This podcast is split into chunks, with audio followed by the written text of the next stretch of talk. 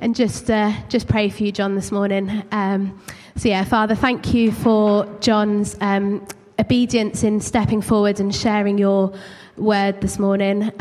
Father, I pray your words and your what you want to say to us this morning just flows out of John's mouth this morning, and open our hearts to hear what it is you want to say to us.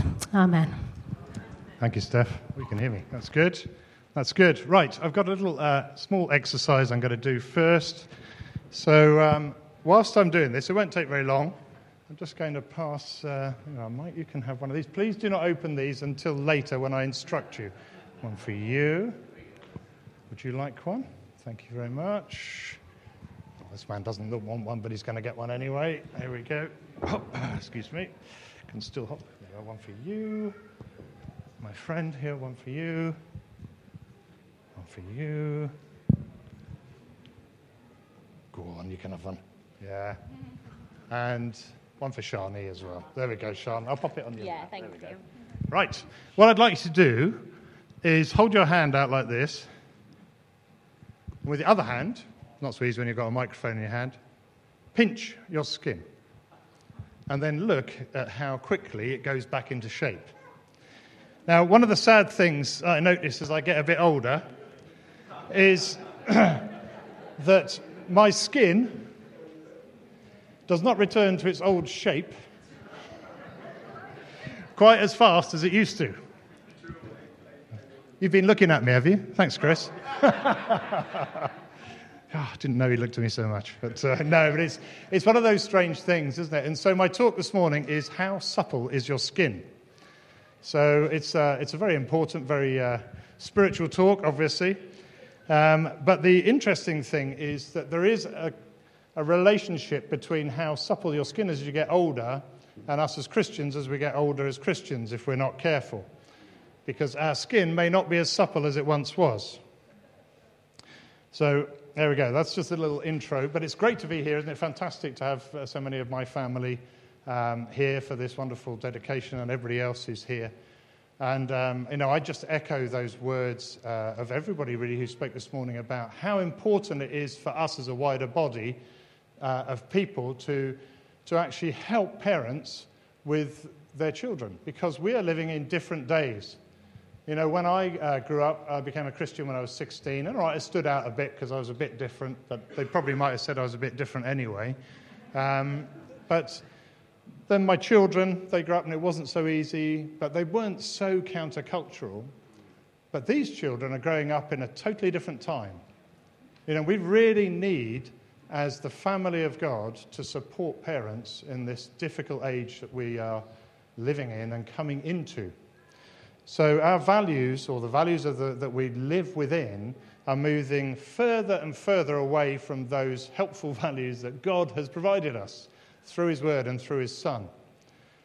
And so our kids, and these kids, grandkids or great-grandkids in my mum and dad's case, they are going to be growing up in a world that is going further and further away from God's truth. All the things that will help them and not harm them, they're going to be moving into things that will harm them as the wisdom of the world gets stronger and stronger. You know, we've actually been quite privileged in the UK and other parts of the West over the last few hundred years.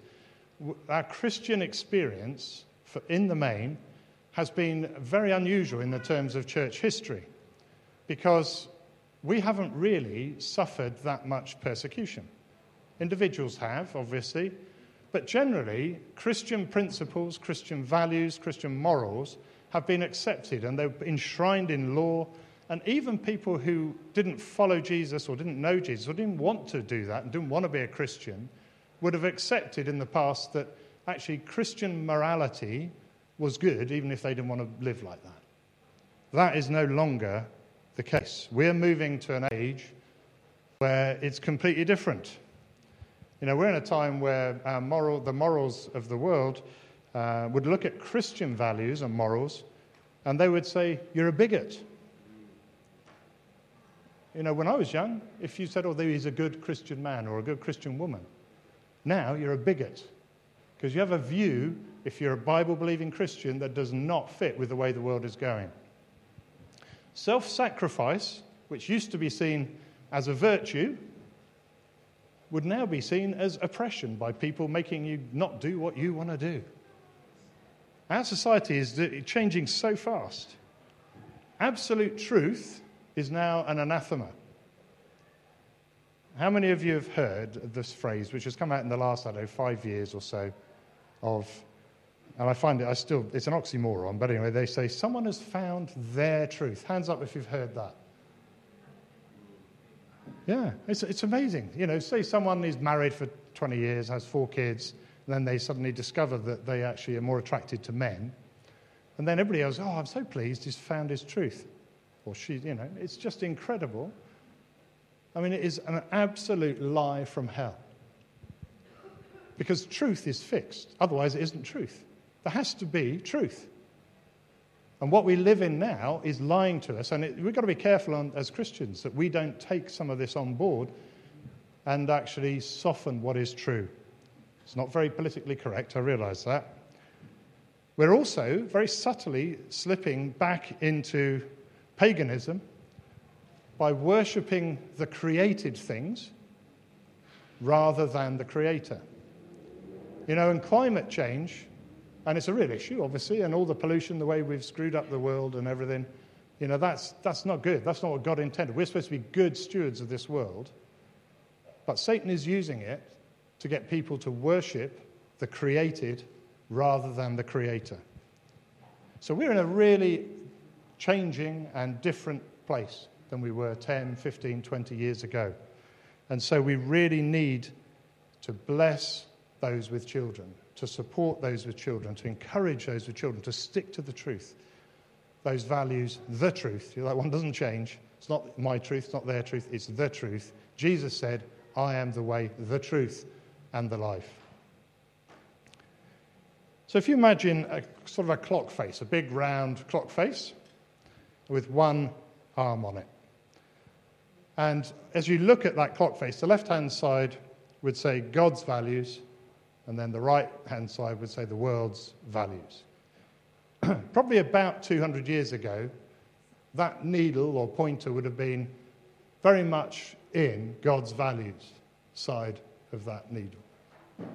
And then Darwinism happened, was it about 1860 roughly, something like that, wasn't it? And then there was a bit of a shift. That needle started to move upwards towards the centre line. Then we had World War I. The needle moved again. And there'd be lots of other things as well. These are just some big highlights. Then World War II, and it moved again. Then we had the sexual revolution in the 60s, and it moved again. And abortion and everything became legal, and I know that's a whole hot potato to talk about, but this is just showing the indication of how values have shifted. We have laws now that are rescinding Christian-based laws and moving away from the truth of God's word, more and more in this country and in the rest of the world and in the West. Do you know in Wales, children, soon there's a new education bill coming in, will actually be forced to learn things about sex and partnerships and actual details of sexual acts at a really inappropriate age. And do you know what else is happening? Is the rights of parents to withdraw their children, which was, everybody said, is going to be kept, that right, from those lessons, is not going to be there anymore. And also, worse than that, and something else that they've backtracked on, they said that, of course, we'll let you know what we're going to be teaching them. They've also now, in this new law, taken that right away. So I know there's lots of talks about all of this stuff, but all I'm trying to do is show you how this is like a pendulum. So what happens is with a pendulum, because it's sort of a bit of gravity there, as it moves, it slowly moves at the top, and then it starts to pick up speed, and it swings faster and faster. And we're in that process. I don't know where we are in that process, how far, but you can see that the world and our culture is changing at an incredibly rapid rate. This is really current stuff. This is only a few months old. But you could not have imagined that 10 years ago, let alone when I was young, which is considerably more than 10 years ago.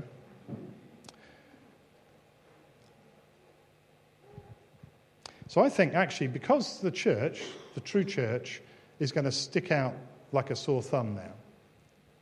I think that we're going to move in the UK into a time more like the rest of church history, where normally with God's power, with his love, with his salvation comes persecution.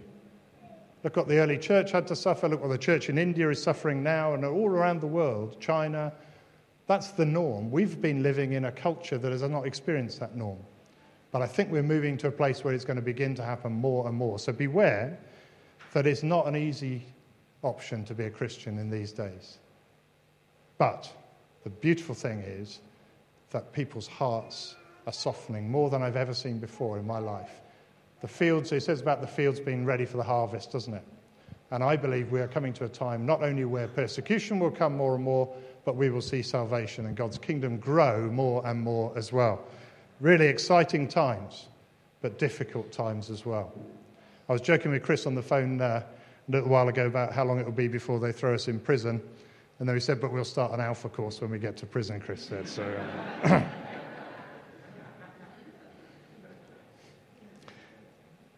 you know, it is changing so rapidly, and even non-Christians say something's going on in the world, something's wrong. I don't know what's going on, but there's stuff, and that's why all these conspiracy theories come up. I think it's because it's just like, what's going on? I know something's going on.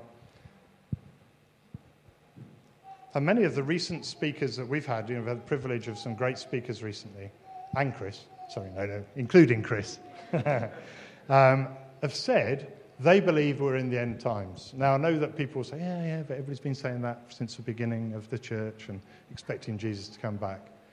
But I personally believe, and if you look at it, and if you have a look at the first slide of the scripture, please. We know from scripture that we're never going to know the day and time. Even Jesus himself does not know that. It says in Matthew 24 and verse 36. So if anyone does give you a date, hello Imogen, that saying that, Jesus is coming back or the end of the world is happening on this date, they're either deceived or they're lying. Because the Bible tells us only God the Father knows the date and time of Jesus' return. But the disciples were saying to him, when are you going to come? What's it going to be like? How are we going to know when you're coming back? And in Matthew 24, I'll start actually at verse 3. It says, as Jesus was sitting on the Mount of Olives, the disciples came to him privately. Tell us, they said, when will this happen? And what will be the sign of your coming and of the end of the age? And Jesus answered, watch out that no one deceives you. For many will come in my name, claiming, I am the Messiah, and deceive many. You'll hear of wars and rumors of wars, but see to it that you are not alarmed. Such things must happen, but the end is still to come. Nation will rise against nation, kingdom against kingdom. There'll be famines and earthquakes in various places. All these things are the beginning of birth pangs. And in Timothy, another slide, please, there's some more information about what it'll be like in those end times. And it says, but mark this, there'll be terrible times in the last days. People will be lovers of themselves, lovers of money, boastful, proud, abusive, disobedient to their parents, ungrateful, unholy, without love, unforgiving, slanderous, without self-control, brutal, not lovers of the good, treacherous, rash, conceited, lovers of pleasure rather than lovers of God, having a form of godliness but denying its power. Have nothing to do with such people. My own view is that what we're experiencing in recent years are the beginning of the birth pains. I know there'll be lots of people who disagree, and it's only my view. But we do know, if you look at lots of the hundreds of prophecies about Jesus' second coming in the scriptures, that we are definitely getting towards the end. When Israel became a nation in 1948, that was one of the key fulfilled prophecies. So we're in this strange time, and I've depressed you all thoroughly now, haven't I? So I apologise about that, because the amazing opportunity that we have is equal to the pressure, and in fact greater than the pressure and the pain that we're going to experience. The key is for you and me, getting back to our skin, is are you supple enough to cope with the changing world? Now, we need to fix on the truth of God's word, absolutely. We've got nothing else we can trust in, only Jesus, and he is the word of God. But we need to be flexible in adapting to what God is doing today and what he's going to do tomorrow. You know, everything we've gone through with COVID, we've been shaken as a world, haven't we? Now we've got Ukraine, and we've got, that isn't going to clean up quickly, is it? It's not like, that's going to be years. That's just before the fighting ends, probably. And then we've got all the consequences of that, the high fuel prices, shortages of food. I believe these are birth pains. We need to be saying, what are you doing, God, now? Because his kingdom is always advancing. So what is it God is saying to you and to me and to us today? Satan means to harm, doesn't he? To kill, steal, and destroy. But, what did Joseph say when his family came to him and said, what Satan meant for harm, God meant for good. And God means all of this. He can turn anything around. Look at the cross. It looked awful. And he turned it around for good and changed the whole of history. If I can have the first picture up, please. Thank you. Now this is not a really dodgy leg of lamb. It's not. It's actually an old wineskin. And it could just about cope with holding old wine, I suppose. But it's dry. It's probably crumbling a bit at the edges. Got creases in it. And it can only cope with old wine because old wine has completely finished its fermentation, has no life in it really anymore. And ultimately, old wine does go off and it becomes undrinkable, unusable. Actually, it's a bit like my face in the morning when I wake up. I'm going to start timing, because when you wake up sometimes you get a crease in your face, and you think, because you lay on that side, I'm going to start timing, how long does it take for that crease to disappear? I think, but if you put new wine, as you know, into an old skin, it'll burst, because new wine has life in it, so it's not fully finished fermenting. So this wineskin needs to expand a bit, it needs to be flexible, it needs to be supple. And so the next picture is what I'd love my face to look like. Well, not quite, but that is a new wineskin. And you can see it's not dry, it's not crumbling, it's not cracked. It's soft, it's flexible. Able to take the new wine and carry it safely until it matures. So if God is doing something new, we need to get rid of our old wineskins.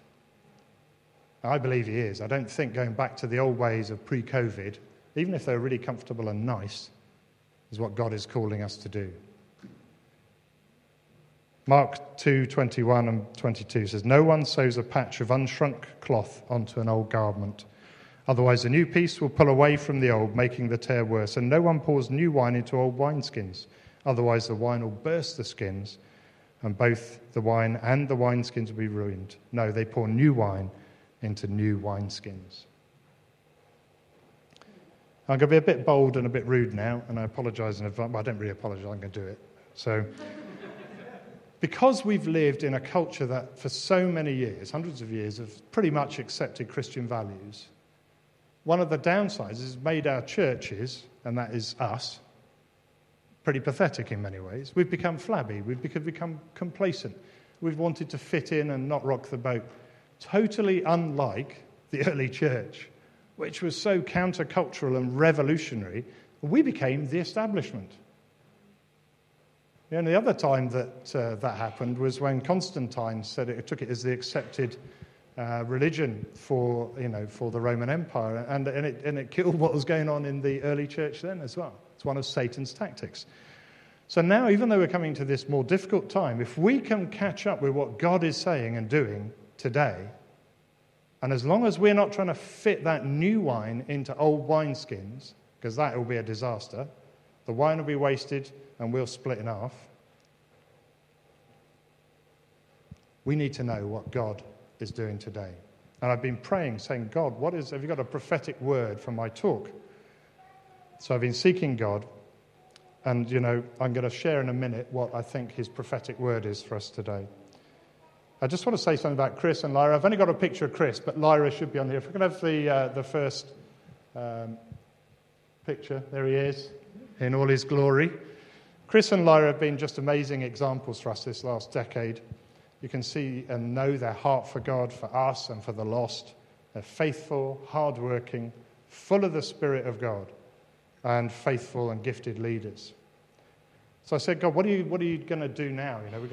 You know, we need a new plan, a new change. What's going to happen now? What do we want to be? And God gave me the answer.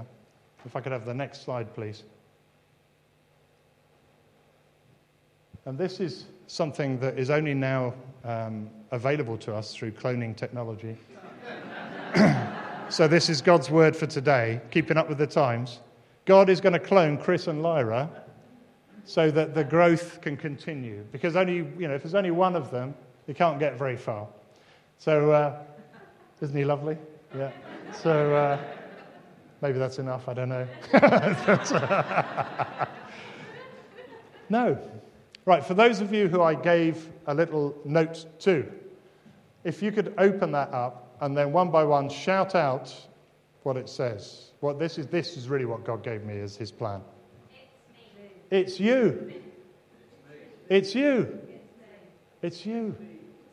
It's me. And you. Yeah, absolutely. So God's plan is exactly the same plan he's always had, which is his church. But what's happened over I don't know how long it is, we as a congregation, as churchgoers, church members, whatever you want to describe us as, have let, and this is the challenge, a bit rude, where we have got a bit flabby and a bit pathetic, is we've let the leaders, and we've looked to leaders like Chris and Lyra as our inspiration, and thought, if only we had more of them, then everything would be amazing, as opposed to looking at you, yourself, in the mirror, after your crease is gone. Because the Holy Spirit of God, if you're a Christian, lives in you. It's the same Spirit Chris has, same Spirit that Lyra has. It's no different. We've been looking at them and other leaders. Well, I think that is changing. I think that we're coming to a time where we're not going to be looking to leaders, and actually the true body of Christ, it's you and me, or it's me, as you heard, are going to stand up, have to stand up. We have the choice always. But that is our choice. So as the church grows in these really new times, we need to repent, which means to turn around from our old ways as individuals and as congregations. Some leaders don't let churches grow. We've been so blessed here. Some leaders control everything. And they want to control everything. We need to repent and get rid of that old wineskin. You know, Chris has been talking about the connect groups and going sort of far and wide, you know. And that is the time that we're living in. And that means you and I have got to step up. We need to be hearing from God ourselves. How many of us in the past have had something they believe comes from God, and then we've said, oh, I must tell Chris or some of the leaders or the elders, God's told me we should be doing this. I've done it in the past. And the leaders go, oh, okay, I see another one on the list. And then some people even get a bit upset when they don't do it. Have any of you ever done that? Have you said, oh, I think God has told me that the church should be doing this. You are the church. The church is you and me. It's me. Stop passing the buck, basically. If God's revealed it to you, there's a very strong likelihood, unless it's a specific word for somebody or something, that it's you he wants to do something about it. Why would he tell you to go and tell someone else he can then tell someone else to do it? Doesn't make sense, does it, really, when you think about it? So we're in a new age, not the new age. We need to be in a place where you and I are seeking God. If we hear from him, get on and do it. But I would say this, the role of the leaders is for us to say, hey, Chris, hey, Lyra, hey, Phil, whatever it is, I think God's told me doing this, so we're going to try and get on and do it. Go to them, and then at least it gives the leaders the opportunity to say, oh, that's fantastic, because we're doing this, and that will fit in perfectly with that. Or, oh, if you can just wait a while, because then it will be the perfect timing. Or, if it's in my case, you might say, you're bonkers, no, you're not doing that. And that's fine. That's their role. It's not their role to then hear from God, to do it, to organize it, set up a team to do it. The church cannot grow in these times where it may become more difficult to meet like this in years to come. We might having to be in small groups, sort of more isolated. So we're really respecting our leaders' authority and going to them for guidance, but we're taking responsibility ourselves. So we must grow up in that. So, the wonderful thing, as I said before, the Holy Spirit of God, the same Spirit that raised Christ from the dead, lives in you and me if you're a Christian. All the power of the universe basically lives in you and me. That's quite a thought, isn't it, really? So when was the last time you prayed, Holy Spirit, what are you doing currently? And how do you want me to fit in with what you're doing? When was the last time you prayed a prayer a bit like that? It doesn't have to be verbatim. Often my prayer has been quite different. My prayer sometimes is more like, Holy Spirit, please come and bless what I'm doing. How about we try and catch up with what God is doing rather than getting him out of his kindness to bless what we do? Jesus is our perfect example. And the next slide from John 5 and verse 19 says this. Jesus gave them this answer, very truly I tell you, the Son can do nothing by himself. He can do only what he sees his Father doing, because whatever his Father does, the Son also does. The need for us to be in step with God has never been greater in this rapidly changing and potentially very short time that we have left. But be encouraged, because I think it's going to be the most exciting time of our lives if we choose to try and follow what God is up to. If we're willing to throw away our old wineskins and get a nice, soft wineskin that can take new wine and can be flexible and can move and can carry things to maturity in a proper way. That's my challenge for you and for me in this time. So I don't think that pendulum is going to slow down. Change is going to keep going. So we need to be able to react fast. We need to be listening all the time, God, because God knows what's happening. So we've got the source of all knowledge. We just say, Lord, what are you doing? How can I help? Let that be our prayer. And I just want to encourage any of you here who perhaps aren't Christians, anyone who's online or over at Rehoboth who wouldn't call themselves committed Christians yet. And I'd just say that, you can also have a personal relationship with God through Jesus Christ. And the Holy Spirit, that Holy Spirit that raised Christ from the dead, all the power in the universe can come and live in you too. And the Holy Spirit is also a guarantee from God. It says it's a deposit guaranteeing your eternal future with God. What an amazing promise. So you can know that when you leave this life, you are going to be with God forever. Every single one of us has sinned and fallen short of God's standards. Every single one of us, even Chris and Lyra, even though they're a great example to us. We cannot meet God's perfect standard. And the trouble is that's called sin, and that gets in the way of our relationship with God because he can't come into contact with sin. And that's the whole reason that we need to be saved, because otherwise, if we're not in a relationship with God, if we don't accept the fact that God sent his own Son, Jesus Christ, to die on the cross for us, for you and me, if we don't accept what he's done, then we're going to have eternal separation from God. And you don't want that, because God is everything that is good. And the reason that God sent Jesus to this world was to take the punishment that you and I deserve, which is that eternal separation from God, which is the result of sin, the punishment for sin. And he lived the perfect life that we can't. He never lied, he never did anything that was wrong. So that barrier of sin that separates us from God could be removed. And if we accept what he's done, then we can actually come and know God as our friend and be with him forever. So if you want this amazing gift of complete and total forgiveness of everything that you've ever done wrong and ever will do wrong, the guarantee of an eternal future, and the power to become the person that God always intended you to be, you can make a decision right now. It is not easy being a Christian in these days. We're like salmon going against the stream, you know. The culture's going one way, we're going another way. But if you'd like to start that journey, start a new life today, then I'm going to say a prayer that you can echo as well. So if everybody could just shut their eyes and bow their heads at this time. And if you're in Rehoboth or if you're online, this is for you too. If you don't know that you really know Jesus and you know that you are a Christian and that you have eternal life, this is for you too. Okay.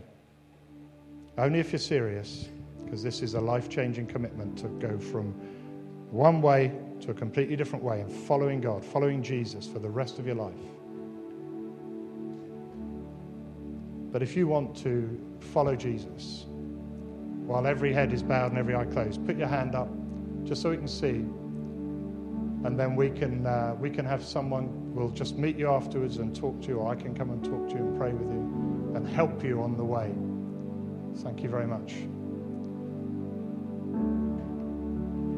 Right, let's just say this prayer after me if you are serious about following Jesus and becoming a Christian and having your sins washed away and living forever. Lord Jesus, please forgive me for my sins and set me free from their consequences. I believe that you are God, and I choose to follow you for the rest of my life and not go my own way anymore. Please fill me with the gift of your Holy Spirit to help me live my new life for you from now on. Amen.